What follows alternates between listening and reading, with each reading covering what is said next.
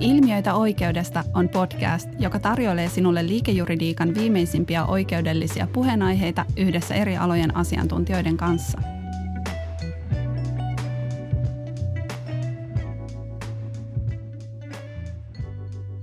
No niin, tervetuloa. Tänään aihepiirinä on yritysvastuu ja yritysvastuun oikeudellistuminen ja mulla on täällä ilo saada vieraaksi Juho Salaranta, joka, jonka kanssa ollaan oltu perustamassa Suomeen uutta yritysvastuuoikeuden yhdistystä. Niin tervetuloa Juho. Kiitos Kasper. Ja tota, kukas, kukas Juho Saloranta oikein on? Haluatko kertoa vähän sun taustasta?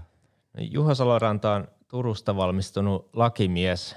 Tuossa noin kymmenisen vuotta sitten on tehnyt ihmisoikeusjuridiikkaa pääsääntöisesti valmistumisen jälkeen ja – ollut tuolla tuota Brysselissä, ollut EU-parlamentissa hommissa ja eduskunnassa. Ja, ja tuota, väitöskirjaa kirjoittelen, on nyt tuossa kolmisen vuotta kirjoitellut yritysvastuusta ja, ja tota, ihmisoikeuksista. Ja tuli semmoinen tunne tuossa tota, vuoden alkupuolella, äm, nyt, nyt, että tuota, olisi tarvetta, tarvetta tälle keskustelulle enemmänkin Suomessa, että tämä ala on nyt oikeudellistumassa ja äm, tämmöinen yhdistys, jossa, jossa olisi mukana mahdollisimman laajasti eri toimijoita, keskustelisi yritysvastuusta ja mitä se oikein on. Ja, ja tuota, miten se näkyy myös juristinkin arjessa tulevaisuudessa, olisi, olisi tosi tärkeää ja niinpä sitten tosiaan niin kuin mainitsit, niin perustettiin yhdistys nyt tässä syksyllä. Joo, ja, ja tota, tässä todellakin ollaan jonkun uuden äärellä ja, ja, ja tota, asia, joka ei välttämättä ole niinku koko niinku mainstream-juridiikan kentälle ihan, ihan vielä tuttua, mutta, mutta yritysvastuu on tällä hetkellä aika kutkuttavan kiinnostavassa kehitysvaiheessa ää, niin myöskin oikeudellisesta näkökulmasta. Ja Oikeastaan tätä taustaa vastaan niin olisi kiinnostava kuulla se, että mikä sua on, on saanut niin kuin kiinnostumaan yritysvastuusta? Tuota, mä näkisin ehkä sen niin, että, että kaikki yhteiskunnalliset toimijat on tärkeitä meidän yhteiskunnassa ja me nähdään nykyään, että meillä on valtavia haasteita edessä, edessä tulevaisuudessa. Meillä on ilmastonmuutos – biodiversiteettikato ja, ja semmoinen kasvava tietynlainen eriarvoisuus, joka ei ole pitkällä aikavälillä kestävää ja, ja tuota, nähdään myös se, että valtiolliset toimijat ei ole oikein onnistunut siinä. Kansainvälinen sopimusjärjestelmä rakoilee ja, ja tavallaan yrityksillä on merkittävä rooli yhteiskunnassa. Monet yritykset on suurempia kuin pienet valtiot.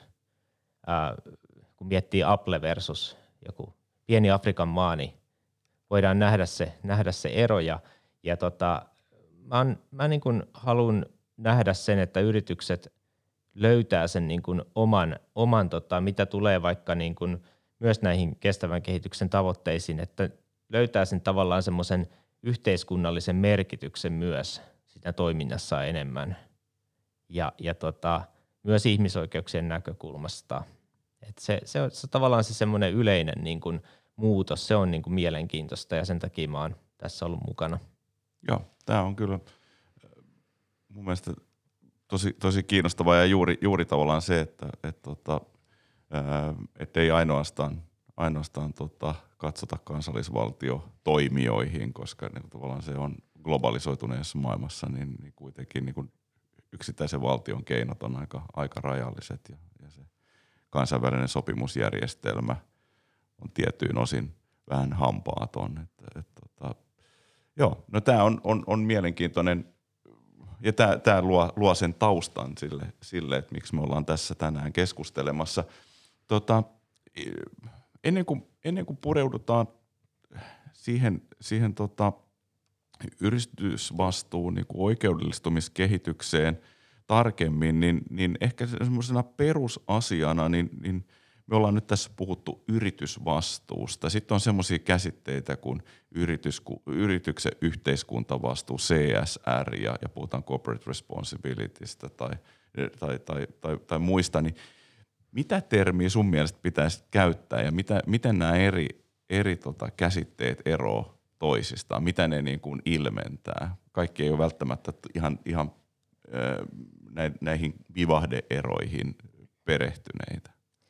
Joo, tota, miten mä tämän itse näkisin ja niin kuin politiikkatasolla seurannut myös, niin tota, tämmöinen corporate social responsibility on, viittaa enemmän tämmöiseen vanhaan old school-tyyppiseen soft law-sääntelyyn, joka on sinällään ihan kuranttia tavaraa tänäkin päivänä ja tärkeää. Mutta, mutta kun puhutaan CSRstä, niin se on yleensä tarkoittaa semmoista yrityksen vapaaehtoisuuteen perustavaa vastuullisuustoimintaa. Ja, ja nyt se muutos on tullut siinä näkyy just, että, että tässä nyt puhutaan myös corporate responsibilitystä tai corporate sustainabilitystä, joka on sitten enemmän semmoinen niin kuin laajempi käsite. Että kun on ESG, Environmental Social Governance, niin tavallaan siinä on myös ne kaikki elementit mukana. Ja yhtä lailla yhteiskuntavastuu termi on omasta mielestäni vähän vanhahtavampi, että yritysvastuu on ehkä se, se kuitenkin sitten se termi, jota nykyään käytetään enemmän. Joo, ja se vähän viitottaa sille tielle, mistä me tässä seuraavaksi puhutaan, eli, eli, eli tota, ö, kohti sitä, sitä vahvempaa oikeudellistumista soft lawsta hard lawhon, niin, niin tota, miksi sun mielestä yritysvastuun tulisi oikeudellistua? Tai miksi se on niin kuin oikeudellistumassa? Joo, tota, monet yritykset hän on hyvin vastuullisia tänä päivänä. Ja, ja tuota, äm, mutta siitä huolimatta niin meillä on enemmän ja enemmän sellaista niin kuin hajontaa siinä, että on niitä yrityksiä, jotka haluaisi toimia vastuullisemmin ja sitten on niitä yrityksiä, jotka on ihan, ihan vaan se, se lainsäädäntö, kunhan nyt sitä, sitä lainsäädäntöä nyt noudatetaan. Ja jos se lainsäädäntö nyt sitten ei ota huomioon tätä muuttuvaa maailmaa, niin sittenhän meillä on monenlaisia yrityksiä ja, ja tavallaan se, se kilpailu vääristyy. Ja, ja senpä takia niin me tarvitaan niin sanottua level playing fieldia, eli, eli, eli tässä nyt on ollut näitä soft law-instrumentteja toistakymmentä vuotta, ja tavallaan jos se olisi ollut ratkaisu, niin se olisi jo toiminut tässä vaiheessa. Ja senpä takia me tarvitaan sen rinnalle niin sanottu smart mix-ajattelun – keinoin, että on myös sitä sitovaa sääntelyä, joka luo sitä yhteistä pohjaa yrityksille. Minkälaisia, minkälaisia niin kuin, minkälaisista aineksista tämä, tämä yritysvastuu oikeudellisesti sitten muodostuu? Joo, tota, tässä on tavallaan nyt tämä, kun puhutaan nyt tämmöisestä tulevasta oikeuden alasta melkein kuten yritysvastuuoikeus, niin sen oikeuden alan niin kuin kantavia kysymyksiä just pohtia sitä, että mistä se sitten niin kuin muodostuu. Että tässä on monia eri tulokulmia, mutta keskeisesti nyt vaikka kun mietitään tätä Suomen yritysvastuulakikeskustelua, niin se pohjautuu tähän yritysten huolellisuusvelvoitteeseen. Eli yrityksen tulee ottaa öö, öö, niin kuin ihmisoikeudet ja ympäristökysymykset, tunnistaa ne ongelmat, ehkäistä niitä, seurata tuloksia ja, ja tiedottaa niistä. Eli, eli ottaa tämmöinen niin sanottu äm, asianomainen huolellisuusvelvoite, joka on niin kuin ennaltaehkäistävää, tilannesidonnaista, riskiperusteista, jat, jatkuva prosessi. Ja tämä on niin kuin nykyään sen niin kuin keskustelun keskiössä, mikä, mitä se yritysvastuu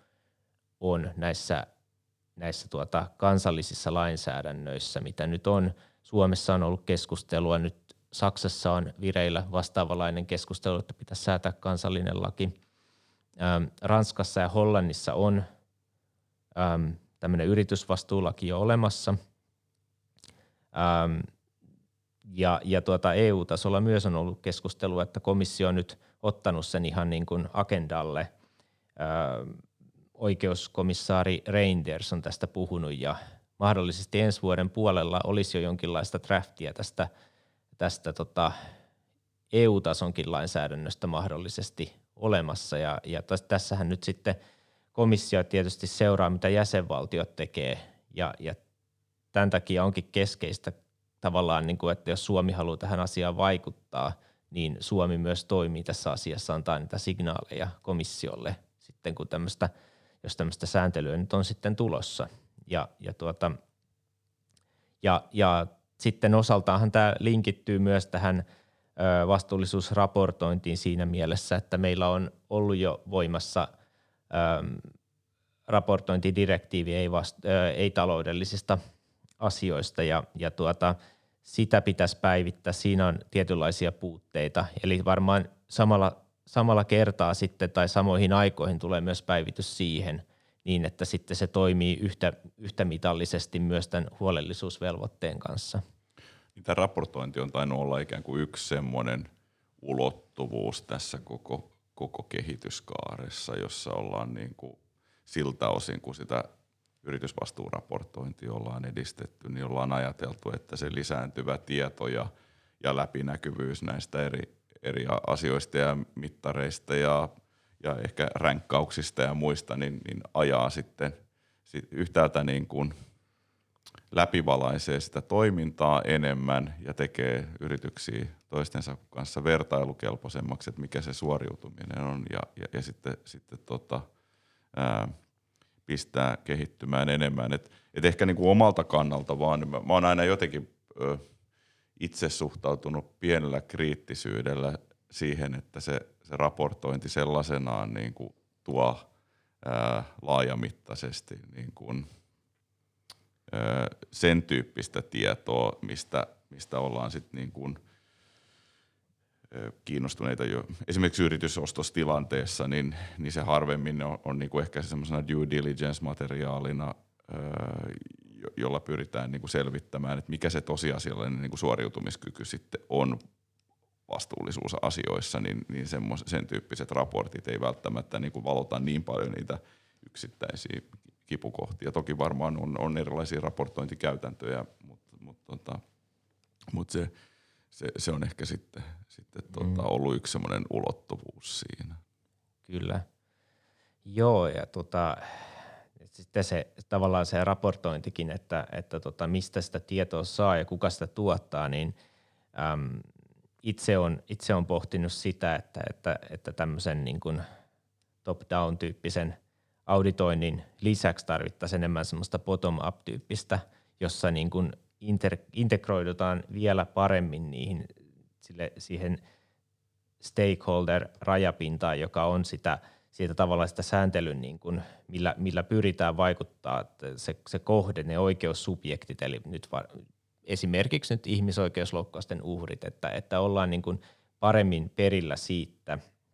Ja tuota, nythän on esimerkiksi tulossa ensi vuonna tämä whistleblowing-direktiivi, joka omalta osaltaan niin kuin, ö, lisää myös sitä avoimuutta yrityksissä niin, että, että tuota, on mahdollisuus myös saada uutta tietoa myös tämmöisen niin kuin whistleblowingin kautta. Ja toisaalta yrityksillä voisi olla ikään kuin, niin kuin grievance-mekanismeja, tämmöisiä niin kuin valitusmekanismeja, jotka myös sitten antaisi palautetta sitten sen huolellisuusvelvoitteen kehittämiseen – äm, myös sitä kautta, että se ei olisi tämmöistä niin, kuin, niin sanottua niin kuin auditointiperusteista top-down tyyppistä raportointia. Joo, joo. Tuossa tota, mainitsitkin due diligencein niin kuin yhtenä semmoisena keskeisenä uutena instrumenttina osana tätä niin kuin yritysvastuun oikeudellistumista. Ja sehän niin kuin tälle liikejuristin näkökulmasta tuttu termi, mutta hyvin uudessa kontekstissa. Eli, eli tota, due diligence on, on vakiintunut instrumentti osana, osana tota, ää, selvillä olo ja, ja, ja sitten tavallaan tiedonantovelvollisuutta, mitä tulee yritysostotilanteisiin. Ja, ja tota, mutta että nyt tälle, tälle niin kuin riskien kartottamiselle ja, ja, niistä tietoiseksi tulemiselle, niin, niin on, on tota, tämä perinteinen instrumentti on otettu uuteen, uuteen kontekstiin ja, ja tota, on, on mielenkiintoinen kehityskulku ja myöskin sitä silmällä pitäen, että et, tota, Suomessa pohditaan yritysvastuulainsäädäntöä, jossa tämä, tämä olisi mukana yhtenä elementtinä. Joo, kyllä. Ja ähm, tässähän nyt tietysti tämä on niin kuin todettua niin tilannekohtaista, joka riippuu sitä yrityksen toiminnasta, että arvioidaan niitä keskeisiä ympäristö- ja ihmisoikeusriskejä. Ja, ja tässä ehkä yksi semmoinen myös huomio, hyvä huomio, että tämä huolellisuusvelvoite ö, voi olla mahdollisesti kattavampi kuin sitten vaikka jos nyt on esimerkiksi sitten tätä huolellisuusvelvoitetta rikkonut ja miettii niitä vahingonkorvausvastuita. Jos, jos kun mietitään sitten, että on, jos on meillä yritysvastuulaki, niin pitäisi olla jonkinlaisia niin kuin, mm, sitten seuraamuksia siitä, että sitä lakia, jos sitä ei noudateta, niin, niin tämä huolellisuusvelvoite mahdollisesti olisi sitten niin kuin, niin kuin kattavampi, semmoinen proaktiivisempi, mutta sitten se ei välttämättä kuitenkaan sitten öö, ole yksi yhteen sen, sitten sen vahingonkorvausvelvollisuuden kanssa, koska tässähän nyt on paljon semmoisia kysymyksiä, joita pitää sitten pohtia, kun, kun tota, jos, jos meillä on tämmöinen lainsäädäntö, että yrityksillä olisi sitten semmoiset kohtuulliset kohtuullinen mahdollisuus toimia sitten sen lain puitteissa ja tavallaan sitten, että ne riskit on myös semmoisia kohtuullisia, että tässä on paljon semmoista punnintaa, mitä pitää ottaa huomioon. Joo, uuden tyyppistä oikeudellistumista tässä, tässä tota, on tapahtumassa, niin tämä herättää, miten tämä istuu siihen, siihen tota, nykyiseen oikeudelliseen kehykseen, mitä tulee ää, vastuuseen. Et, et sen, et, et, jos on velvoitteita, niin mitä, sitten, mitä se sitten tarkoittaa niin kuin varsinaisesti niin kuin vastuun osalta ja, ja va, miten tällainen ajattelu istuu siihen perinteiseen vahingonkorvausoikeudelliseen periaatteistoon ja, ja, ja, ja, ja tota, oikeudelliseen käsiteapparatuuriin ja, ja, ja struktuuriin. Ja sitten toinen asia, joka aika isosti tässä, tässä tota, aiheuttaa oikeudellista systematisointia, pohdintatarvetta ja on sitten nämä niin kansallisvaltioiden rajat ylittävät vaikutukset, että, että jos me täällä säädetään oma yritysvastuulakiin, niin, niin miten sitten tämän maan rajojen ulkopuolella tapahtuneet, tapahtuneet asiat, niin miten se sitten niinku tavallaan oikeuttaa esittää täällä, täällä claimejä ja kuka, kellä on niinku kanneoikeus ja miten se kaikki tapahtuu, niin siinä on aika paljon semmoista niinku kansainvälis yksityisoikeudellista ja kansainvälisoikeudellisia ulottuvuuksia, jotka tulee sitten, sitten ratkottavaksi. Kyllä, kyllä. Että, että tota, näitä keissejä sinällään on hyvin vähän ollut vasta ja tosi, tosi harvaa johtanut lopputulokseen, että nämä, jos on ollut jonkinlainen riita, niin yleensä ne on soviteltu, että ei ole tullut semmoista niin kuin oikeuskäytäntöä varsinaisesti näistä. Että meillä on kuitenkin EU-oikeudesta Bryssel yksi asetus ja sitten vahingonkorvauspuolella Rooma 2, jotka omalta osaltaan on semmoisia instrumentteja, joita voitaisiin hyödyntää tässä, mutta, mutta sitten se kuitenkin vaatii yritysvastuulaissa jonkinlaisia tietynlaisia sitten, niin kuin, että käytetään sitten sen sijaan, että käytettäisiin vaikka Pakistanin lainsäädäntöä sovellettaisiin, että sitten jos siellä on semmoisia niin kuin meidän kannalta hankalia kohtia, jotka tavallaan, jotka ei ole yksi, yhteen, yksittäismitallisia sitten niin kuin – Suomen lainsäädännön kanssa niin, niin että sitten sovellettaisiin vaikka Suomen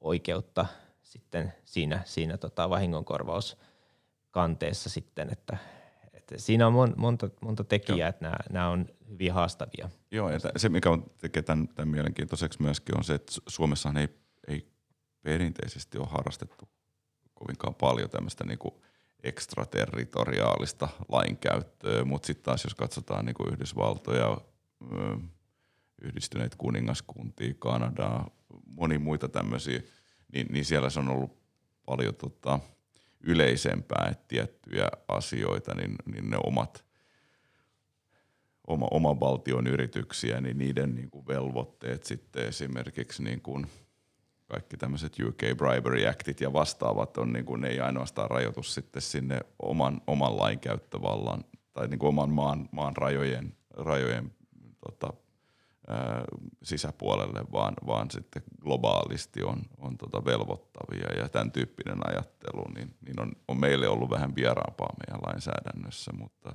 mutta tätä, tätä kautta niin, niin tämäkin ajankohtaistuu mietittäväksi. Joo, ja, ja nythän kun UK ei ole enää osa EUta, niin tavallaan ne kaikki common law-sääntelystä tulevat mahdolliset hyödyt, niin niitä ei varmaan kauheasti tule sovellettavaksi tässä, tässä, tota, tässä EU-tason yritysvastuulain lain, lain tota, kun sitä mietitään sen sisältöä, että, että tota, kyllä, kyllä se näin on, että siinä on kuitenkin erilaiset perinteet. Joo, joo aivan.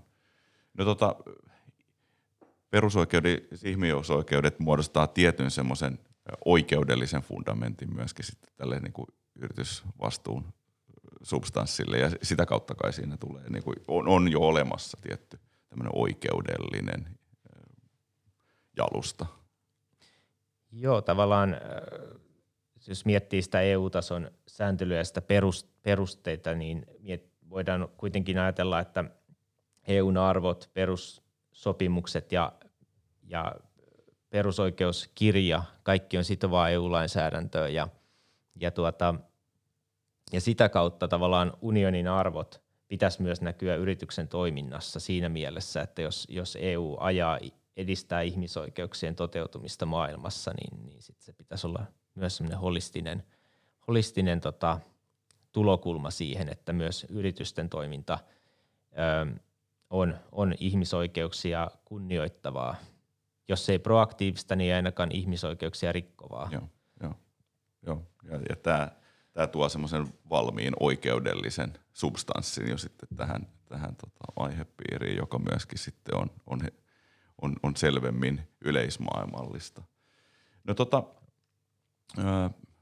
sitä voisi helposti ajatella, että tämä yritysvastuu, niin, niin, niin sitä kansalaisjärjestöt ja tietyt suuntaukset niin kuin, ö, on, on, on ajamassa, mutta, mutta tota, se mikä ehkä on, on tässä myöskin todella mielenkiintoista ja viestii siitä, että miten tämä on, on, on institutionalisoitumassa tämä yritysvastuu ja yritysvastuu oikeus on, on se, että, että me ollaan havaittu esimerkiksi tässä kotimaisessa yritysvastuu lainsäädäntökeskustelussa ja aloitteissa, että myöskin yritykset on niin kuin mukana edistämässä tätä ja, ja peräänkuuluttamassa tätä näin, että tämä ei ole niin, niin tavallaan yksinkertaisen dikotomista, että tässä ajateltaisiin näin, vaan, vaan siinä on niin kuin laajempi rintama, rintama ajamassa tätä. Mitä sä näet, että mitä tässä on tavallaan takana Joo, tota, sen lisäksi, että, että tosiaan useat yritykset huomaa, että, että vaikka kestävän kehityksen, kehityksen tavoitteiden ajaminen on hyvää liiketoimintaa siinä mielessä, että on olemassa globaalia ongelmia, joihin tarvitaan ratkaisuja ja, ja ö, yritysvastuu on osa sitä hyvää liiketoiminnan harjoittamista jo tänä päivänä. Ja, ja tuota, sitten ehkä ne yritykset, jotka ei vielä sitä ajattele, niin se on kuitenkin maineriskien hallintaa ja taloudellisten ja oikeudellisten riskien hallintaa ehkä hyvin lähitulevaisuudessa, niin, niin tuota, en, en yhtään ihmettele, että Suomen kaltaisessa maassa, joka on muutenkin tämmöinen ihmisoikeusmyönteinen ja progressiivinen, niin yritykset on myös herännyt siihen, että, että, tota, että se ei ole enää sellaista, sellaista niin kuin – äm, niin sanotusti minkäänlaista, ei ajatella negatiivisen kautta, vaan ajatellaan enemmänkin sen, sen kautta, että, että tämä on tätä muuttuvaa yhteiskunnallista ö, kenttää, jossa, jossa tota, yrityksillä on rooli, isompi rooli kuin mitä ehkä aikaisemmin on mielletty.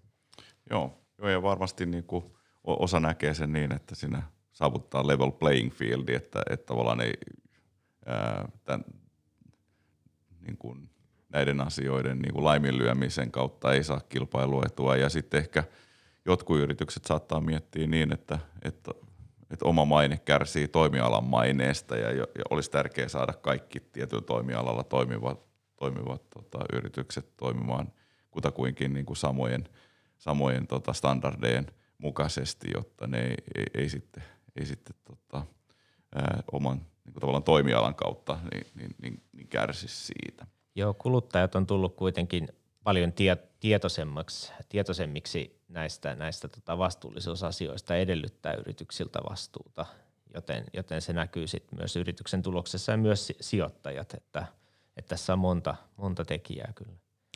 No tota, yksi asia, joka on, on tota, ää, nyt sitten oikeastaan tämä on se tausta, millä, millä perusteella sitten, sitten tota, ää, voi sanoa niin, että monesti aikaisemminkin Suomessa, niin, niin, niin kun on, on, on tota, joku asia ollut oikeudellistumassa, niin, niin tota, kun se huomataan, niin, niin, niin sen asian ympärillä käytävän diskurssin ää, mahdollistamiseksi niin on, on perustettu oikeudellinen alayhdistys ja, ja, ja, ja nyt ollaan niin kuin tavallaan tämän kynnyksellä myöskin yritysvastuuoikeuden osalta, eli, eli tota, ollaan oltu Juhon kanssa tässä, ja Juha, sä oot ollut, ollut, ollut yksi avaindriveri eh, henkilö siinä, siinä, että Suomeen on saatu nyt uusi juuri rekisteröity yritysvastuuoikeuden yhdistys ja oot sen, sen tota, hallituksen tota, tuore puheenjohtaja, niin, niin tota, eh, ja tämä aika hyvin itse asiassa istuu nyt siihen, että ollaan päästy yhdistyksenäkin lausumaan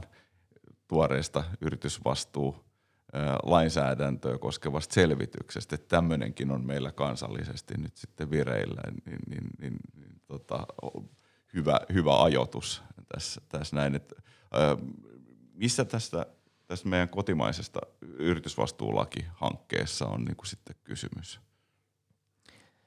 Joo, tosiaan ehkä lyhyesti, niin, niin yhdistys on saanut tosi hyvän alun, että, että tosiaan niin ollaan jo lausuttu – lausut tässä yritysvastuulakiin liittyen ja, ja tuota, muutenkin mun mielestä monet juristit ja asianajotoimistot on huomannut tämän niin kuin yritysvastuun tärkeyden ja on tullut mukaan tähän meidän, meidän toimintaan. Ja, ja tuota, ö, yritysvastuulain oikeudellinen selvitys, jonka TEM, TEM tota, teetätti tuossa – joka valmistui tuossa kesäkuun lopussa, niin siinä lähinnä nyt kartotettiin se, se tilanne, että, että se oikeudellinen tilanne, ja päädyttiin siihen, että tämä huolellisuusvelvoite on kuitenkin tämän lainsäädännön keskeinen komponentti. Ja, ja tuota, ää, tähän liittyen nyt oli lausuntokierros, joka päättyi syyskuun, syyskuun lopussa, ja, ja tässä oli myös yhdistys mukana lausumassa, ja – ja tämän pohjalta sitten nyt TEM käy palautteen läpi ja, ja, ja, ja seuraavaksi olisi sitten äm, poliittiset toimenpiteet lähinnä, että, että sitten tämä vaatisi, vaatisi tota asian ottamista ministeriöön ja, ja, ja, ja asian ajamista. Eli katsotaan, miten tässä käy, että, että tota, mielenkiintoisia, mielenkiintoisia aikoja ja että onko Suomi tässä nyt sitten – eturintamassa nyt edistämässä tämmöistä yritysvastuulainsäädäntöä. Että meillähän nyt on jo muutama esimerkki tosiaan Ranska ja Hollanti ja, ja muutama muu on tässä nyt Suomen rinnalla, että on Sveitsiä ja Saksaa ja näin, että, että tota isoja eurooppalaisia valtioita, että, että se, se muutos on aika, aika niin kuin ennustettavissa, sanoisin, että, että se on, semmoinen on tulossa.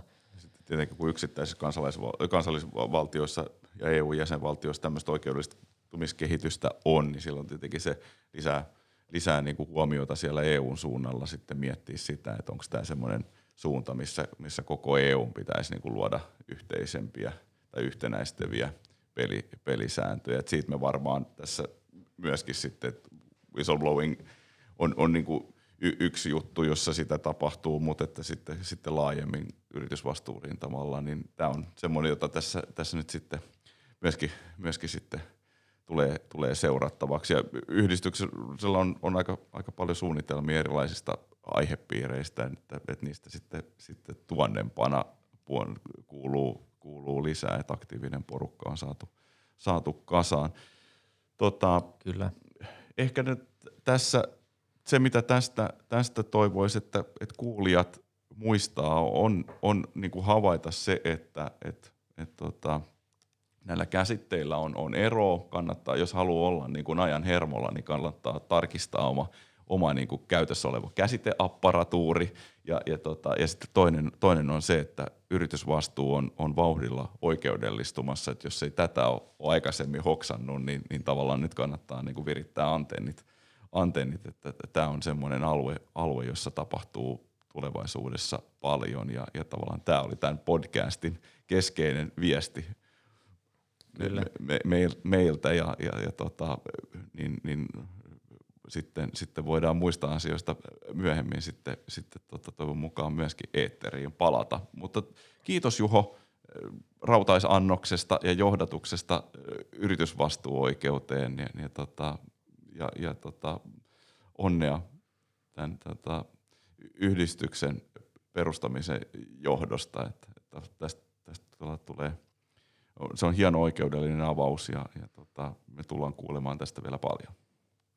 Joo, tosiaan kiitos paljon Kasper ja, ja pieni mainos, että yritysvastuuoikeus.fi, siellä, siellä tuota on sivut ja sitä kautta voi, vaikka jos kiinnostus heräsi, niin liittyä jäseneksi ja, ja, tuota, ja sitten osallistua tapahtumiin, joita järjestetään nyt sitten lähitulevaisuudessa. Aivan. Kiitoksia. Kiitos. Hei, jos pidit tästä podcastista ja haluat kuulla lisää oikeudellisista ilmiöistä, käy kuuntelemassa myös aikaisemmat lähetykset Spotifysta, SoundCloudista tai iTunesista.